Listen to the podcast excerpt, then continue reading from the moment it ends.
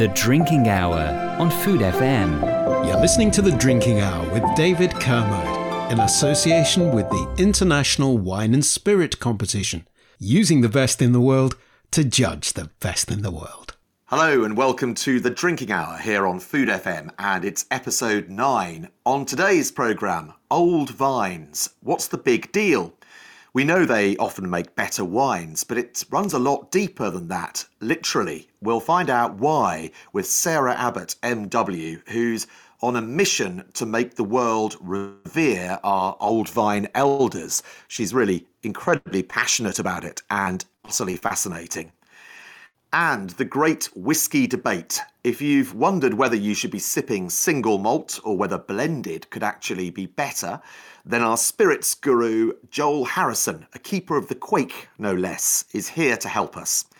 Plus, we'll have our usual selection of medal winning wines and spirits from the IWSC Hall of Fame. The Drinking Hour on Food FM.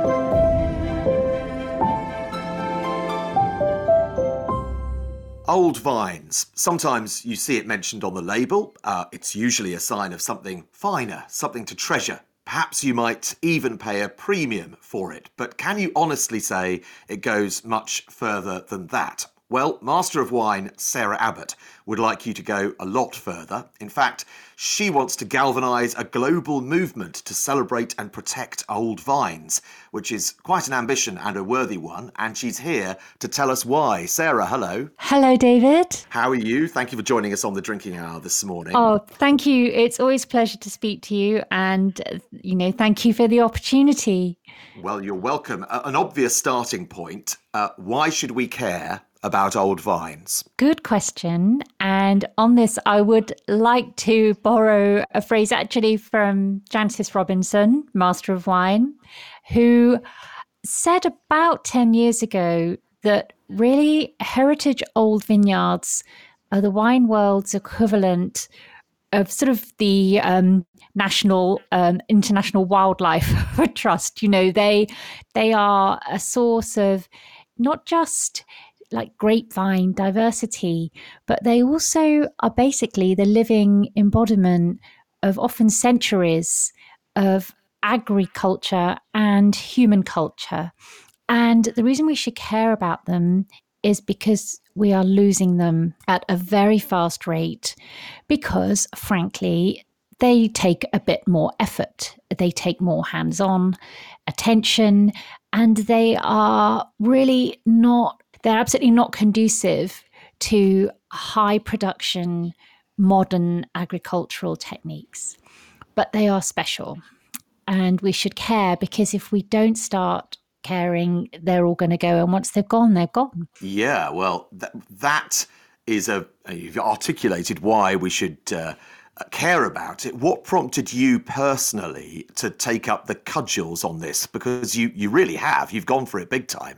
Uh, well, I am just one person who cares about this stuff. There are many famous and cult and visionary people who have been advocating for this kind of appreciation actually for about 30 years. I was inspired to get involved because, well, I've always cared about them. I'm really interested in the heritage of wine, the history of wine, and the way in which the heritage of wine and vines really tells the story of humanity. That's why I love wine, basically.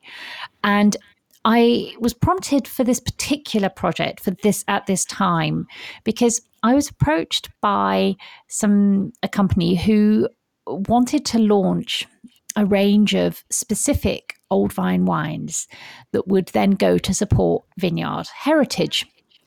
And my response to that was that look, um, just trying to do this as a single brand on your own, it won't get you anywhere because the designation old vine or vieille vigne or however you say it in various different countries, it's meaningless basically because it has no regulation it has no protection. Like, so for example, if you say to a normal human, you know, free range chicken, They have a mm. concept in their head immediately Yeah, of absolutely. how that produce has been raised as opposed to battery farm chicken.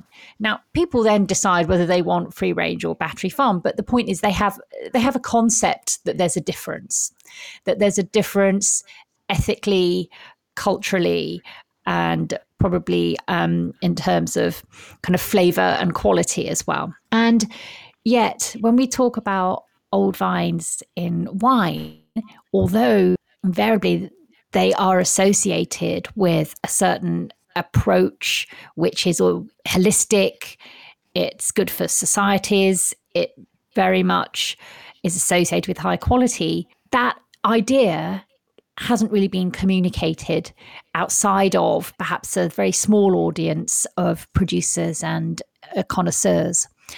So, so I wanted to get involved because I am really passionate about communicating messages that I think are important to help good business be done. And that came together. I was supported by two fantastic partners, Leo Austin and Alun Griffiths, MW.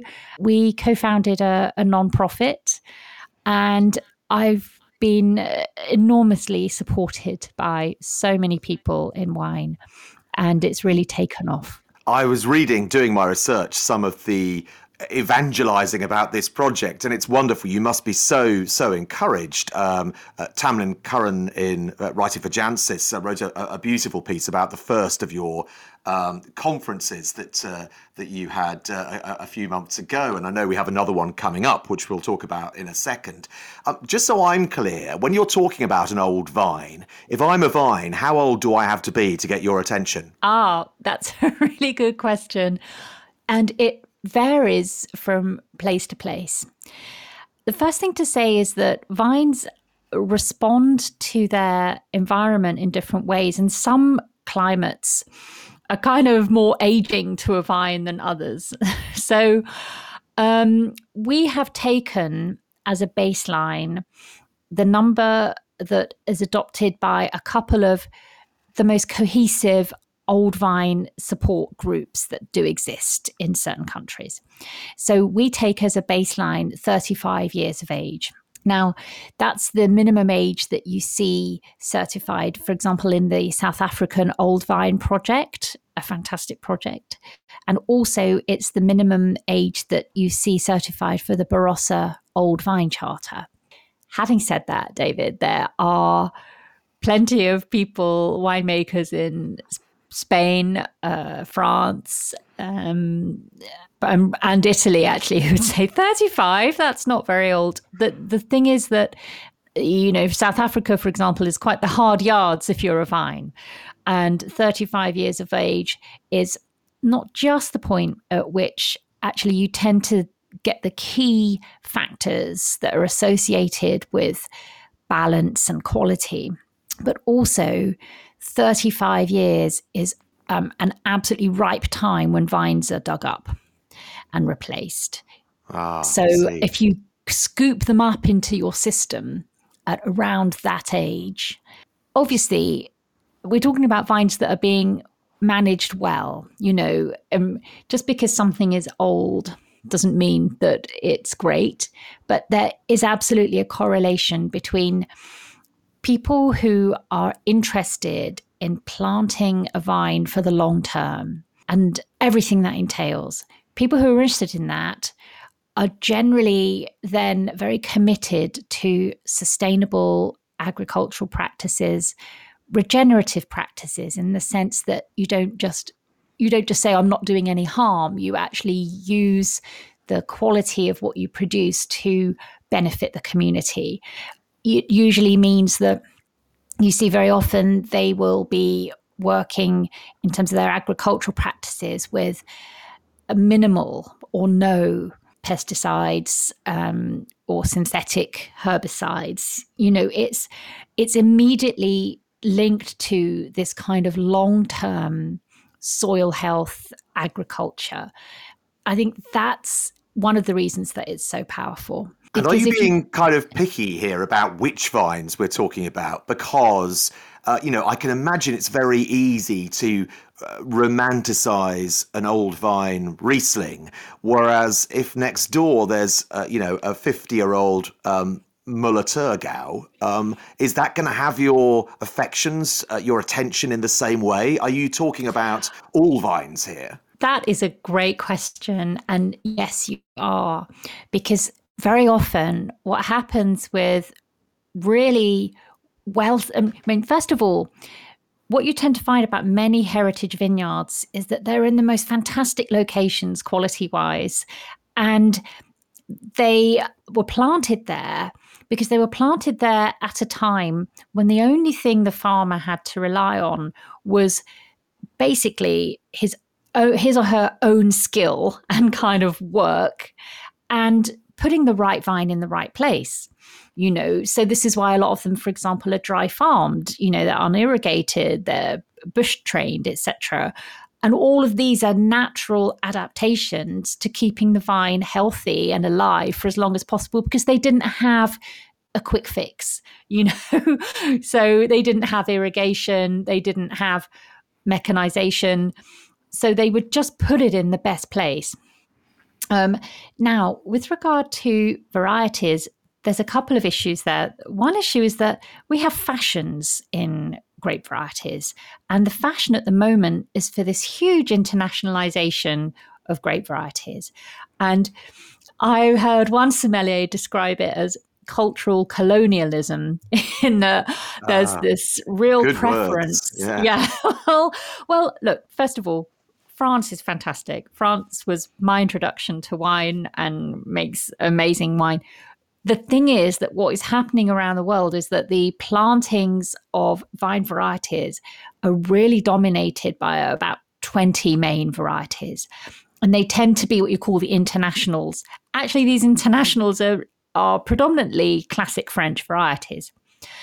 Um, now, these kind of fashions are, you know, they're in the scheme of things, they are short lived you will find, for example, that you'll have quirky, lesser seen, lesser known varieties that have fallen out of fashion or, you know, um, have been ignored in, in favor of just more commercially fashionable varieties. But actually, they are brilliant there. They belong there. And this happens everywhere. I was speaking to um, a actually a wine a winemaker, a very boutique winemaker in England who had managed to get hold of some a vineyard of nearly 50 year old Solaris, which is making absolutely brilliant wine. Oh, but wow. basically, that that is destined to be grubbed up and replanted with Chardonnay. Yeah. So, so you get um, the whole thing about this kind of approach to viticulture is that it's long term and it's deeply connected to place and people. And I think that's what's powerful about it. And they they essentially are doing everything with a view that this is here for a while. This is going to be here for two generations. Well, I think it's really interesting uh, reading up on, on what you're doing and some of the reasons for doing it. One of the things that hadn't really struck me was the extent to which uh, those old vines you mentioned with their long roots um, in their whether they're bush vines or, or not, I, I guess, um, are able to absorb water uh, from far lower down uh, from water sources. So they're much more sustainable than those that are newer that require irrigation. And water use is a huge issue uh, in the modern world, isn't it? Yes. And it's interesting, David, because I think the wine industry has so far had a bit of a free pass on these kinds of issues, you know, the actual costs, the environmental costs of our production. But the whole conscious consumerism movement is really here to stay, which I think is a good thing. And I think it is coming for wine. So, yes, it is true. Older vines in, you know, good, healthy old vines in the right place have really deep, well developed root systems that means that they can tolerate extreme weather events, especially drought. The other thing they have is that they have these th- very thick trunks. Their kind of structure, their woody structure, which you know is uh, eternal, if you like, even when they're dormant. That structure is also like a kind of um, like like muscles or armor, or it's kind of resilient. The vine. So that's the other thing. You it promotes a kind of strong vascular flow. Um, and then there's another really fascinating aspect about why you get this resilience in old vines, which is to do with epigenetic adaptability. So, um, this concept actually, this it's not a concept, this phenomenon, and it's in humans as well, shows that our and vines' genetic makeup basically changes according to what they've experienced. So if you're in, if you're a vine and you're in um, a vineyard where you know you get a bit of a almost a drought kind of conditions in that last week of summer, you start to adapt as a vine, and that means that your genetic composition actually changes. And here's the interesting thing is that if you then take a cutting from that vine you will find that that adaptation remains even in the cutting. So, uh, this kind of um, value, this resilience of old vine value, doesn't just benefit the plants that are currently in the ground, they actually mean that it's benefiting like the genetic material that can then be handed on. Wow. So and, we're getting into yeah. Darwinism here, really, aren't yeah. we? That, uh, yeah. that sort of, uh, that kind of uh, theory. I mean, if I uh, play devil's advocate, though, if I was a grower, purely a grower, a farmer, um, and, and I was looking at my yields, then surely if older vines produce less, they are less commercially sustainable, right? Well, there's, I mean, I'm, well, thank you for the question, but actually, it's a fallacy that old ah. vines automatically mean drastically reduced yields. And the, uh, the issue with yield and old vines is that essentially we've been doing it all wrong in the way that we prune them. And there are a number of pruning consultants all over the world who are now specializing in going around to wineries who've got these fantastic old vineyards, you know, heritage vineyards, unique varieties, making wine of great quality and interest. Because I mean, we, we never just drink the wine you're also drinking the story. you know, if, if, whenever you drink a wine, there's anything beyond the most basic commodity wine. You've got some kind of context in your head for the associations that you have when you pick that bottle and pour the glass. But anyway, the essentially the main thing to get your head around is that vines are the uh, are nutters. You know, vines are these absolute maniac climbers. you know, if you've ever mm. put a vine in your garden, you see a vine. I mean, it goes. It's a it's a liana. It wants to romp. It wants to trees, put on wood. They, they grow places. up trees, yeah. and I mean, and what basically we do is we kind of bonsai a vine when we make wine from it when we kind of domesticate it for for producing for producing grapes and the the essence of the latest wisdom on basically how to look after and particularly how to prune uh, vines so that they carry on being productive into their old age is to give them a bit of their own is to give them what they really want naturally which is to let them have this structure and this wood. So you can kind of kind of soft pruning but what these consultants do is they go I mean, there, for example, I know um, Marco Simonit, who was a speaker at our first conference. He's fantastic. Kind of, he looks like Italian hipster dude who's like Mr. Old Vine expert. But he was in California a couple of um, a couple of months ago, and they can actually go in and go into these old vineyards where the producers are at their wits end saying oh god we really want to keep this going but you know literally we got three bunches of grapes off this last year and and they can say well it's because the way you've been pruning you're cutting off this key vascular throw flow wow. you know you're basically kind of almost you know, cauterizing this vine. You need to let this branch grow, etc. And they really can bring it back. Yeah, so okay. it's changed we what we we've had an established way of what we think about is viticulture and and pruning and training and it's like a lot of agricultural trend vine culture was very much influenced by the efficiencies of um, increased scale production that really influenced food production as well um, that started really post Second World War, but really took off, you know, from say the 1970s. And just as you have with concerns like heritage grains, David, you know, um, landrace, um, livestock, this sort of renewed value that's being placed on really um, not just local and typical, but also these all these expressions of agricultural wisdom tied to a place. And and i see very much old vine heritage and the interest in old vine heritage. I think it's part of that conscious consumerism that renewed valuing of these very specific and unique and beautiful you know specialities Yeah, and it's interesting that it's not just when I think of old vines, I naturally think of Mount Etna or Santorini. But actually, I'm sitting here with my Lodi old vine mug with my coffee in it. yes And and of course, you talked, you made reference to the work that's been done in South Africa, some of the uh, pioneering work there with old vines. This is.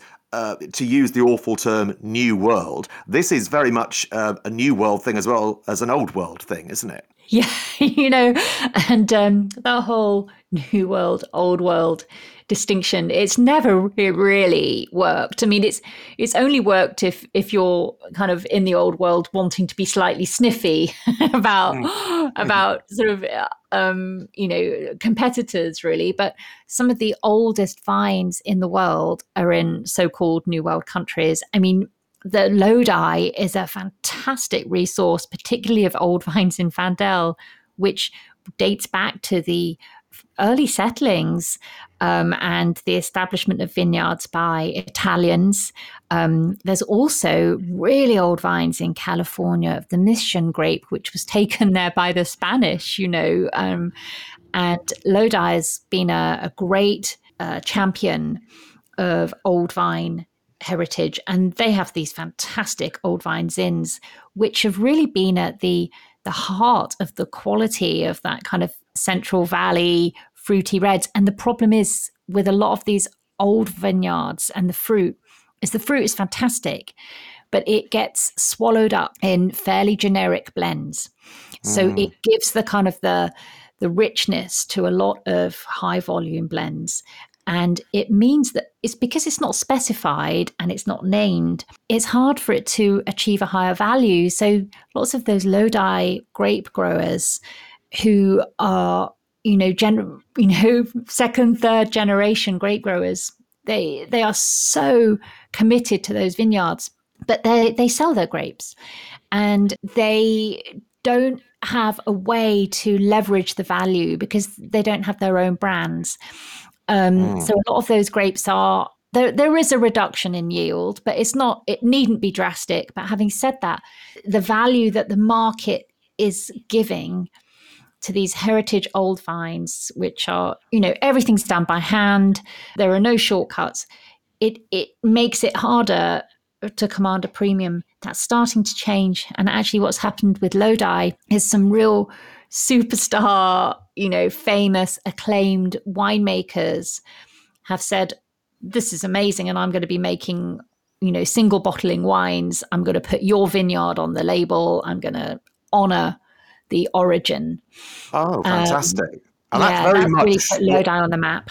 that's really what you want to achieve here, isn't it? That kind of Yes. thing. Tell us, uh, tell us how you're going to do it and how we can help. Okay, so the first stage is actually to uh, convey what we mean when we talk about old vines, why they are in any way special and why they're different.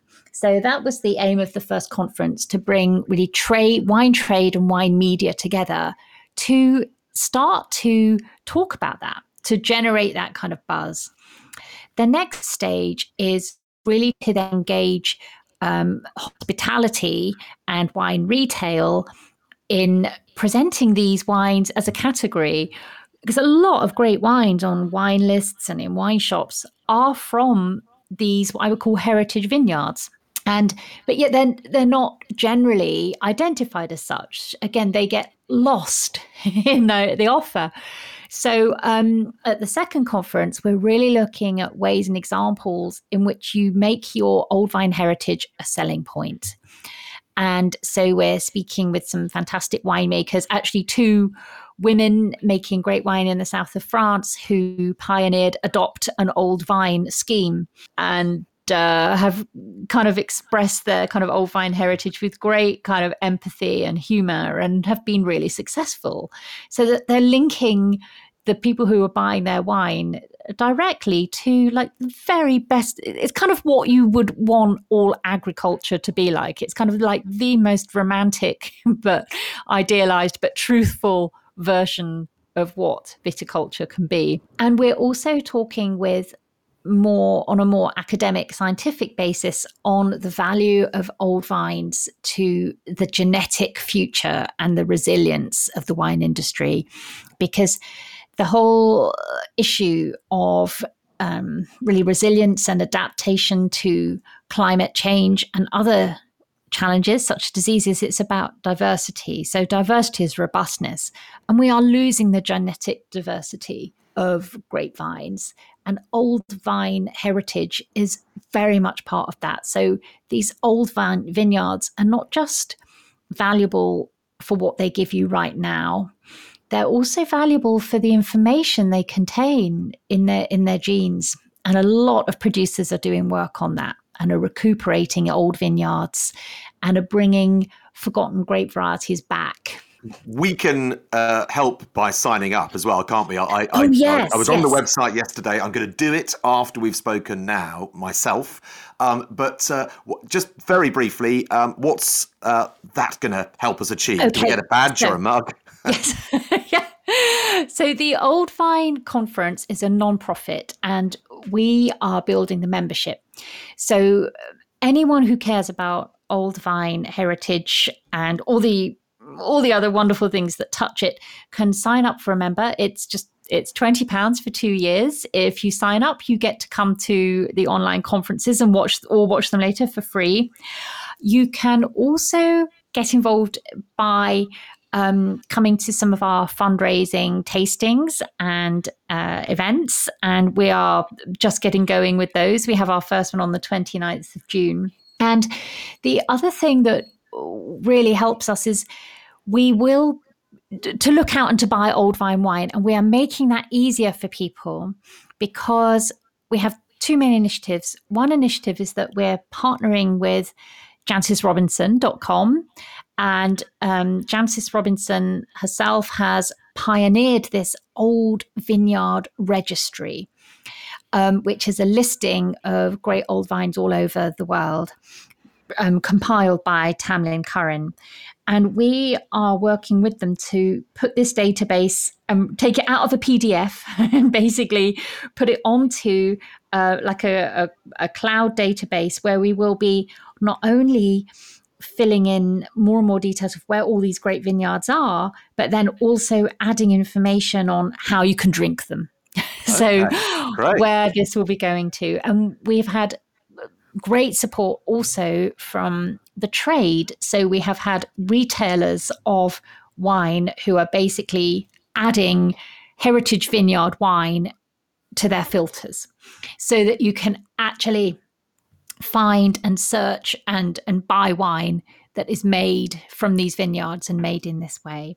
Yeah, um, well, that's great, and that also just increases the value, the perceived value of it as well, doesn't it? It's a, it's a fantastic uh, initiative. Um, I was kind of lost on the website and in reading uh, Tam's stuff afterwards for about an hour last night. It actually held me up doing my research, but it's all just so it's just fascinating. It's it's really great. The passion is there as well, which is it's wonderful to speak to you about it. Um, good luck for the next conference, and thank you. Um, I, as I say, I should be signing up as a, a supporter myself. But thanks yes, so much. for being on the Drinking Hour. www.oldvines.org. Sorry, I had to get that in. www.oldvines.org. There you go. Yes, please. Plug, Thank you. plug, uh, plug, Plug done. Um, away. thank you Yeah. so much, Sarah. My pleasure. Thank you, David. Cheers. The Drinking Hour on Food FM. You're listening to The Drinking Hour with David Kermode in association with the International Wine and Spirit Competition, using the best in the world to judge the best in the world. Now it's time for the first of our medal winning wines from the IWSC Hall of Fame. And it's to Italy first, and uh, Brunello di Montalcino from the excellent 2015 vintage. Villa al Cortile won a silver medal last year with 94 points, just one point shy of a gold. I was on the judging panel for this one, and we said a smooth offering of wild strawberry, blackberry, and tobacco leaf. The tannins are fine and elegant, and sweet spices weave through the fruit flavours seamlessly. An excellent example with a long finish. And that one's on sale at tannico.co.uk for £40. And next, a 1920 Grande Champagne cognac from Hermitage Cognacs. You'll hopefully have heard David Baker here last week, who was absolutely fascinating on his pursuit of rare old cognacs. This is one of his. It won a Spirit Gold Outstanding at the IWSC in 2020. The judges said, Outstanding in complexity and structure with an enigmatic palate composed of an abundance of intricate layers of texture. Subtle yet established, notes of fresh fruit are enhanced in depth and complexity by rancio notes. David was talking about rancio last week.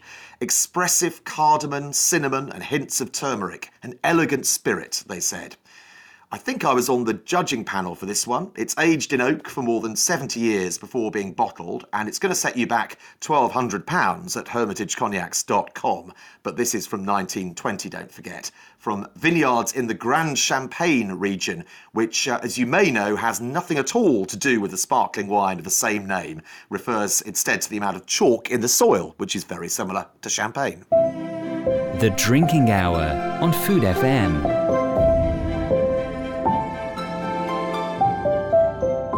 Here's a question Where are you when it comes to whiskey? Single malt or blended? Is the former really superior to the latter, as conventional wisdom tends to suggest? And if so, why? Well, I am no whiskey expert. To be honest, I've always found it a bit confusing, which is why we need someone who knows what they're talking about. Joel Harrison, a columnist for Club Oenologique, a consultant, and most importantly in this context, a keeper of the Quaich, which is Scotch whisky's highest honour, joins us now. Uh, hello, Joel. Welcome along to the Drinking Hour. Hi, David. Thank you very much. I should say welcome back because you talked gin last time, but uh, whiskey is an area that I am slightly lost by, as I confessed back then. I somehow got through my exams for the diploma, which is fairly basic stuff, I suppose, but I've never really fully felt in command of it. So, so maybe you can help, and, and we should really start, I suppose, with definitions. If you don't mind, for my benefit as much as anyone else's, can you spell out exactly what single malt means and then how blended is defined? Absolutely, and the, joy of um, talking about single malt, particularly if I'm in person hosting a tasting, is that the label provides the guide. Really, I mean, single means that it's it's developed at or made at a single distillery. Um, you often have malt on the label, single malt. That means it's made from malted barley. Um, you might often have the word Scotch. That means it's made in Scotland. And then the final word whiskey, and, and that means the definition of whiskey is that it it must be matured in an oak cask for a minimum of three years and a day. So if you're picking up a bottle of whiskey and it says the words single malt Scotch whiskey on there, you've got your own very basic guide. Single, single distillery, malt, malted barley, Scotch, made in Scotland, and whiskey matured for at least three years and a day. Okay, and then blended, take us on with uh, what that entails. Blended is uh, a category of whiskey that brings together not just necessarily single malt whiskey, but also um, grain whiskey. So there is another category of, of whiskey which is made in a copper um, column still. So single malt whiskey must be made in a pot still, like a giant copper kettle, basically, or it looks like a kind of ode to an onion. It looks like a still, it looks like a, a, a sculpture of a giant onion, and uh, yeah. it's a it's a batch process where the, the the beer that's created sort of malt beer goes in and it's distilled a couple of times, sometimes three, often twice, to create a sort of 70, 72, 74% ABV spirit that then goes on to be matured. And that has a really interesting, funky, sort of malty flavour. These are quite flavoursome single malts, and we'll talk about that in a minute. But grain whiskey, uh, 1808, the, the Coffey still or the column still or the patent still was developed and it was basically a, a, a, an more industrial still, as most things developed in the 1800s tended to be. Um, and it allowed you to make whiskey using unmalted or sort of grain, really, sort of corn or grains. And you could pass it through this column still, which is a series of micro distillations. Uh, the result is a whiskey that came out which is, is very light in flavour. And what they found, what blenders found, was that you would take these incredibly funky, oily, um, really quite bold whiskies, uh, sort of fame style of single malt that was around in the sort of mid 1800s, and you would round it out with this very delicate, very light grain whiskey. And the result was a product that was much more palatable. And actually, in fact, it, it really changed the face of, of what we know as whiskey today. In the lead up to the uh, late 1800s, a lot of the single malt whisky that was on the market was from quite remote places in Scotland, places like Campbeltown, which is down the bottom of the Mull of Kintyre. Islay whisky, all all quite peaty and heavy and oily. Um, I mean, really lovely stuff to drink, especially if you came across it today. You'd think it had a real quality to it, a sort of heavier side. But back then, it was quite challenging, and it was being drunk um, in toddies, so it was being mixed with honey and lemon and sugar to round it out.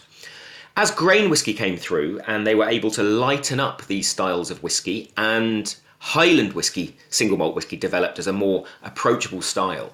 What you found was the blends were becoming more drinkable, more easygoing, and that's where, uh, at the turn of the last century, so the end of the 1800s, start of the 1900s, the toddy fell out of favour in place of the whiskey soda, because whiskey, blended whiskey at the time, was a lighter product and was much more applicable to being lengthened with soda for a sort of refreshing drink on the balcony of the uh, the British Empire. One would imagine.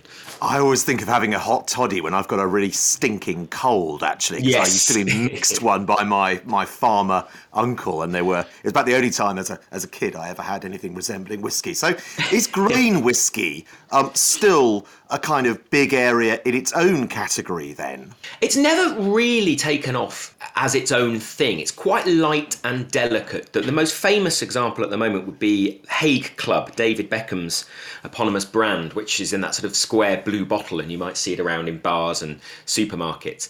And that's a sort of attempt at, at uh, Beckham and the owner Diageo to try and platform and, and shed some light on grain whiskey. And you can get some very good grain whiskies out there, and it really does make a, a fa- actually makes a fantastic highball, that sort of lengthened soda water drink. But on the whole, grain whiskey is reserved for uh, use in blends. A lot of your listeners might not know this, but if they pick up any bottle of sort of blended Scotch whisky out there, a large proportion of that bottle is going to be grain whisky, maybe 60 to 70% of it. And there's an analogy within the world of sort of the drinks business that a blended uh, whisky, the grain in it is a bit like the canvas of a painting and then the, the, the malts that go into it are like the paints that go on top of that. So you know the majority of any picture is the canvas itself, but the color, uh, the personality, the image really comes from the malts that are used in there. So that's that's the that's the construction of a blend. And that's a lovely analogy as well, by the way, if I can uh, say so. I have a, a, a, good Scottish friend who has a wonderful collection of single malts and is quite snobby, it would be fair to say, about blended whiskey. Am I right in asserting, because I think it's mostly influenced by him, to be honest, in my mind, am I right in asserting that there is a kind of conventional wisdom that single malts are superior to blended whiskies? This is the sort of great myth of the world of whiskey, and what not a lot of people tend to appreciate is the fact that most whiskey, even single malt, is blended to some degree. And, and, you'll excuse me confusing the matter with with with this sort of um, wordsmithery, but if you go into a shop and there is a bottle of whiskey on the shelf and it says single malt, single cask, that is from a single distillery and there is a cask that has been filled and quite often just taken directly from the cask and put into the bottle. It's the rawest, rare, rawest and rarest um, idea of what whiskey can be, single malt whiskey can be. However, if you go into a shop and you buy a bottle of, say, know, Glenfiddich 12 year old, that will have been blended by a master blender from a selection of casks from that one distillery. So there is artistry that has gone into producing that. All casks of a minimum age of 12 years old, all from one distillery, in this case, let's say Glenfiddich. And the master blender has brought those casks together, a limited palette, because he's using casks from only one distillery, whiskey from only one distillery. But he's still bringing together different styles of whiskey, different ages of whiskey, different cask flavours, um, and different maturation levels. The difference with that and a blend is that a blender's palette is much broader, much wider. Uh, they can use whiskey from, if they're making a blended scotch, for example, they can use whiskey from any Scottish distillery in any proportions they like. If they have a, an age statement on it, like Johnnie Walker, Black Label carries a 12 year old age statement, all of the whiskey in that must be a minimum of 12 years old. However, they can use whiskey from any Scottish distillery. Now, we all know if you sit down with a piece of paper and try to write a story or try to write a book or paint a picture, actually it's very difficult to start with a blank sheet of paper. It's much easier if someone says, Can you draw a portrait of my cat or can you paint a picture of my house? So if you're given boundaries like single malt blending is given because you're using casks from just one distillery, well, maybe I wouldn't say it's easier, but certainly you're, you're given a game plan to meet bringing together a blend for the first time. Goodness me that's that's very very difficult because your, your your piece of paper is blank. There are no road signs. There are no choices. You can do what you want and go where you like. And i think therefore there is a huge amount of artistry uh, behind creating blended whiskey. And I, it should be lauded and applauded because the people who do that do a very very difficult job that's a really interesting point. Another art analogy, by the way. You're on fire with your art analogies this morning. Um, I've always understood single malt to be artisanal in nature. And when I was doing my homework, just to get my questions right for this, um, it, it, it sort of occurred to me that actually there are some really quite significant brands out there selling probably, I'm guessing, millions of bottles of single malt. So it's not that artisanal either, is it? Well, yes and no. The, the, the, it's a batch process creating single malt. So these copper pot stills, these copper kettles that I was talking about at the start, have to be uh, run dry and refilled, run dry and refilled. So there's a batch process to it. Uh, obviously, you can make it in large batches. The bigger your stills, but uh, the, the, more you can make, or the more stills you have. So that's one classic way that a distillery expands is just by bit, uh, by creating and installing more stills. Then you can increase your capacity. But it's still a it's still a batch process, and you know we're still only scratching the surface. Uh, some smaller distilleries in Scotland are creating. Uh, you know, I would I would always describe a small distillery in Scotland making anything a million and a half litres and, and, and fewer um, or less. Uh, that's that's a distillery like Ardbeg Distillery, for example, on the island of Islay. Two stills, just about to expand to four, makes around a million litres a year. I'd describe that as relatively small. You get some proper artisanal ones making a couple of hundred thousand litres. Big ones, uh, Glenlivet and Macallan, make millions of litres a year. But don't forget that has to then go into casks. It has to be properly looked after. So the more you make, the more casks you have to buy, the bigger your inventory of stock to manage. Um, and you can really ruin a good spirit by putting it in a bad cask. So they're spending a lot of money buying great casks to put this huge amount of liquid into. And even then, those single malt brands are, I think, the biggest single malt brands in the world are only selling a million nine litre cases a year.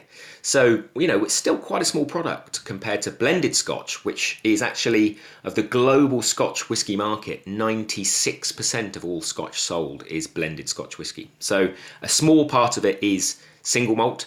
There are big brands within that, but yeah, it is still very much an artisanal end of the of the, of the whiskey market and also uh, wildly successful these days, isn't it? I, I was uh, reading uh, last night about the kind of doldrums for the whiskey industry, perhaps uh, the 1970s, I think.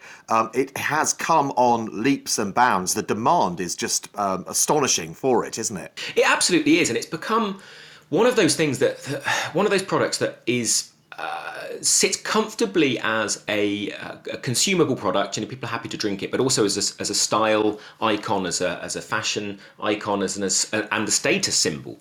Um, I think sort of I don't know, clothes, cars, these sorts of things where you can buy a practical car and stick it in your driveway, but you can also have a car as a status symbol. And I think whiskey has become that, where you can have a bottle of, say, blended scotch, for example, in your cabinet that you might have for everyday drinking as a highball. You sort of run around, go to the supermarket product, and then you've got your sort of weekend um, soft top vintage car, which is like your uh, your single malt or your expensive aged blend, and and they can sit comfortably side by side in in your cabinet at home, and uh, and also when you open a bottle of uh, of whiskey you don't have to drink it's not like wine you don't have to drink it all at once. You can have these open for, for many months. And that's the nice thing about it is you can have a, a, a, bottle of blended scotch that is your go-to for cocktails and you can go through two or three or four of those in a year. Or you can have a bottle of very rare very rarefied blended or, or, or single malt scotch that you take a, a year or two years to, to, to make your way through and it is your yeah like i say your weekend run around so let's talk about uh, geography and sense of place, because obviously that's uh, really important in the context of whiskey. And I tend to think of,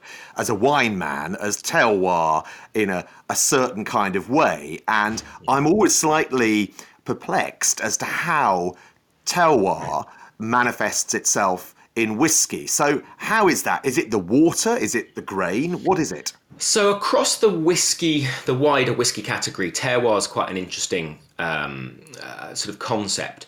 If you look across where whiskey is made, which is pretty much everywhere in the world now, the majority of those places will use malted barley, um, partly because that's what you know is grown around the world in different countries. But if you go to America, whiskey, often spelt with an e, there is made using a, a mix of cereals, of corn, of rye, of wheat, and of barley. Why? Because that's what was grown locally, and, and, and whiskey was a byproduct of, of agriculture, really. You know, it was what you made on the farm with your leftover grains. So, in the same way that cognac or brandy is a, is a French product, why? Because they've got grapes and they made a, a wine, and the wine would spoil, so they'd distill it into a spirit, and lo and behold, you have brandy.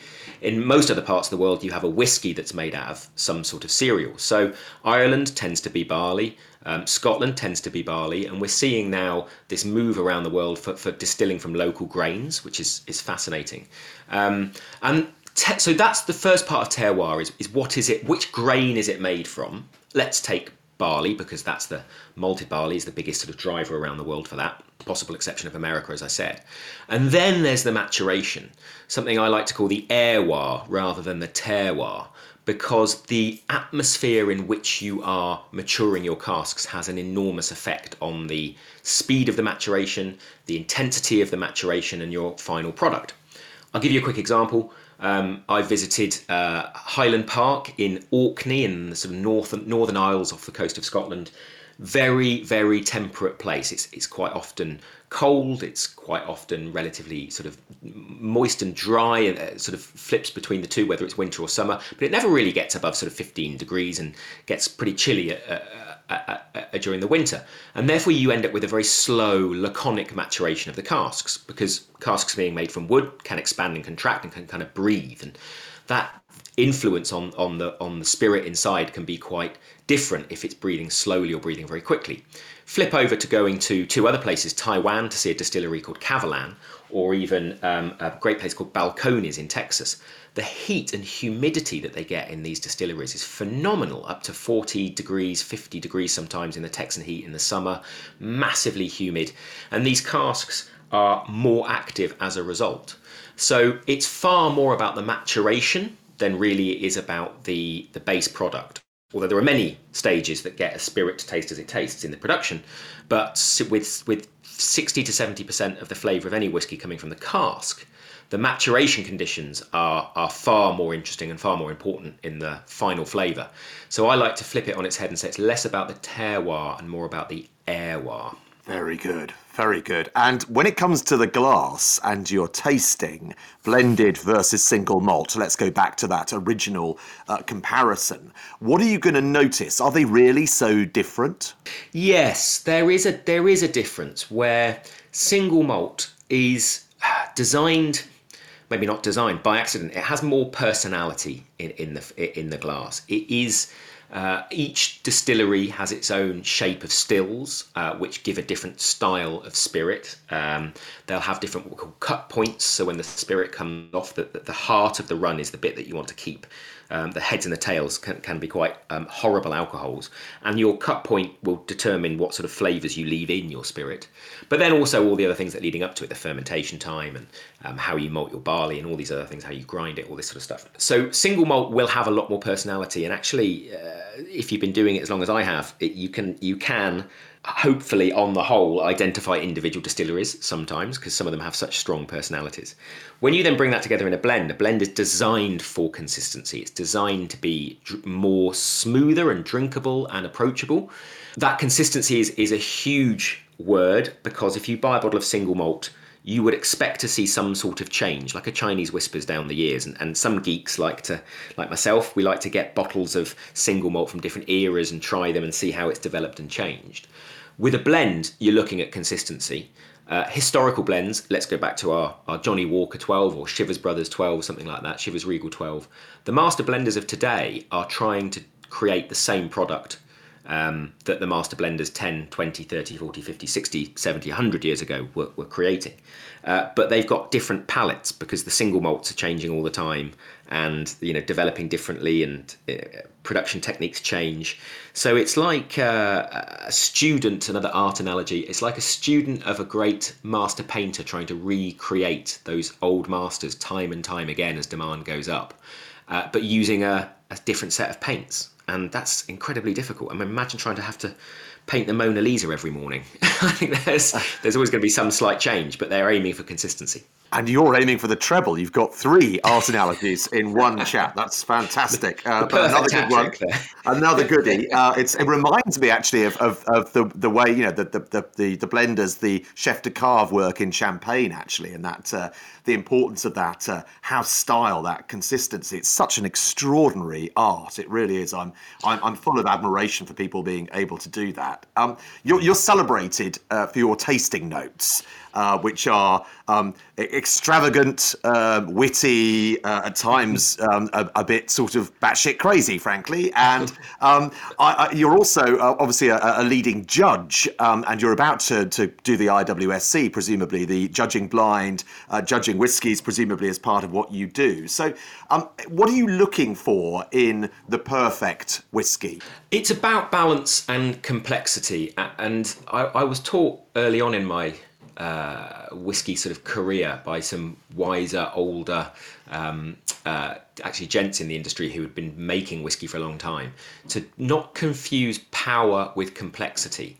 And I think that probably goes probably true in wine as well. But when you're nosing blind and you're looking into a glass, it's about looking beyond the bluster, I guess, and looking down to see what the, the, the nuances and the complexities are beneath that. And it's it's quite interesting with with whiskey because you can go with a high ABV, you know that that can have some personality coming out the glass immediately. You can go with big, you know, immediate flavors of the cask. If you're using a fresh sherry cask, for example, that can jump out of the car, that can jump out of the glass at you and be very appealing at the start. But it's about digging down and getting into the glass and finding complexity in a in a blend is should be easier because it is inherently a more complex product. But again, if you're mixing colours together in a palette, it's very easy to mix too many colours together and just end up with brown. Whereas with single malt, it's it's more about the individual primary colours and going well. Well, I know this is a let's say a 12 year old single malt from the island of Islay, uh, where we know that they develop very good peaty, smoky whiskey. Now, if I'm presented with a 12 year old Islay, you're looking for a good level of peat, nothing too overpowering, nothing too complex, but supports the, the notes of the barley and the, the malt that's in there with a hint of oak because it's 12 years old. You don't want it to be to be too over oaked and too heavy, but also you don't want to taste too much spirit. It's about finding that balance, but in a singular way because it's single malt. With a blend, you're looking for layers of flavour. You're saying, well, can I maybe taste a touch of peat? Can I taste some sherry casks? Can I have got some light, delicate heather notes from the Highlands? Do I have some bolder, oily notes from the say the Campbeltown region? Have I got some some of that lighter vanilla creaminess that comes from grain whiskey? And and if I have got all of that, how does it sit in balance? Does it all work together in harmony? So you judge them differently, but ultimately they're they're both about looking at complexity and balance, uh, and looking at those little nuances that that really elevate something from from good to great. So just kind of like wine judging, and then uh, different as well, which um, I suppose makes a lot of sense because it's uh, ultimately it's still a, a, a beverage. Um, do you have a desert island whiskey? Do you have a go-to that you just absolutely love more than any other? That's a tough question, and I, I, think for me it it would be less of a desert island whiskey and more an archipelago cellar. I think of of, of, of different whiskies because I, you know on some nights I love a peated whiskey. I love a, a whiskey that brings me some flavours of smoke and saline notes like a Talisker or a Lagavulin or an Ardbeg great single malts and, and they really if you've ever had a chance to visit these places some of these single malt distilleries especially the ones on the islands the minute that you stick your nose in a, in a glass it just transports you right back to being at those distilleries. There's something incredibly visceral and uh, uh, and elemental about them. So it, it would probably be a peated whiskey but then other nights i just fancy something that's a little bit more light and more heather driven so a highland whiskey that's sherried like a tamdhu or a a Dalmore. Um, and then, you know, the middle of that Venn diagram would be a great blend, a blend that brings you elements of smoke, an element that brings you elements of, uh, of heathery notes from, from the Highlands. You know, you can't really look beyond a, like a Johnnie Walker 12 or a Chivas 12 or something like that, and maybe something with a little bit more age, a Royal Salute 21. So I think I'd have to take a portfolio with me, but if you put a gun to my head, let's go with Royal Salute 21 because it's got great age, it's got great complexity, and you've got all of the elements of Scotland in there. Lovely. Well, it sounds great. I shall look it out and I shall visit your archipelago at some point as well because it sounds great. it's been really fascinating, uh, genuinely, absolutely illuminating talking to you about this.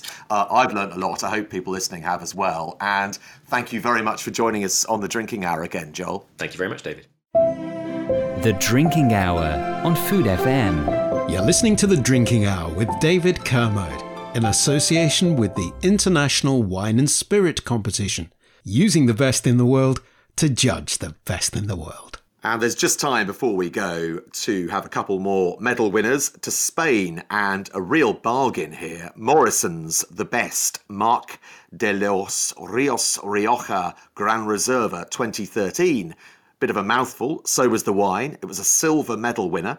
The judges said wild brambles and forest fruit on the nose, opening up to a broader palate with strawberries and sweet cherries, creamy and expressive with coconut and mocha finish. And that's currently just 11 quid, which is pretty incredible for a wine of that calibre uh, with that age on it. And to Italy, Cantina Trexenta Goi Maggiore 2017 from Sardinia, a silver medal winner, the judges, including me on this occasion, saying a lovely, rich, and ripe nose with a hint of minerality, ripe plums and roses with a rich overtone of olives, leading to a fresh finish with velvety, firm tannins. And that's available through jascots.co.uk.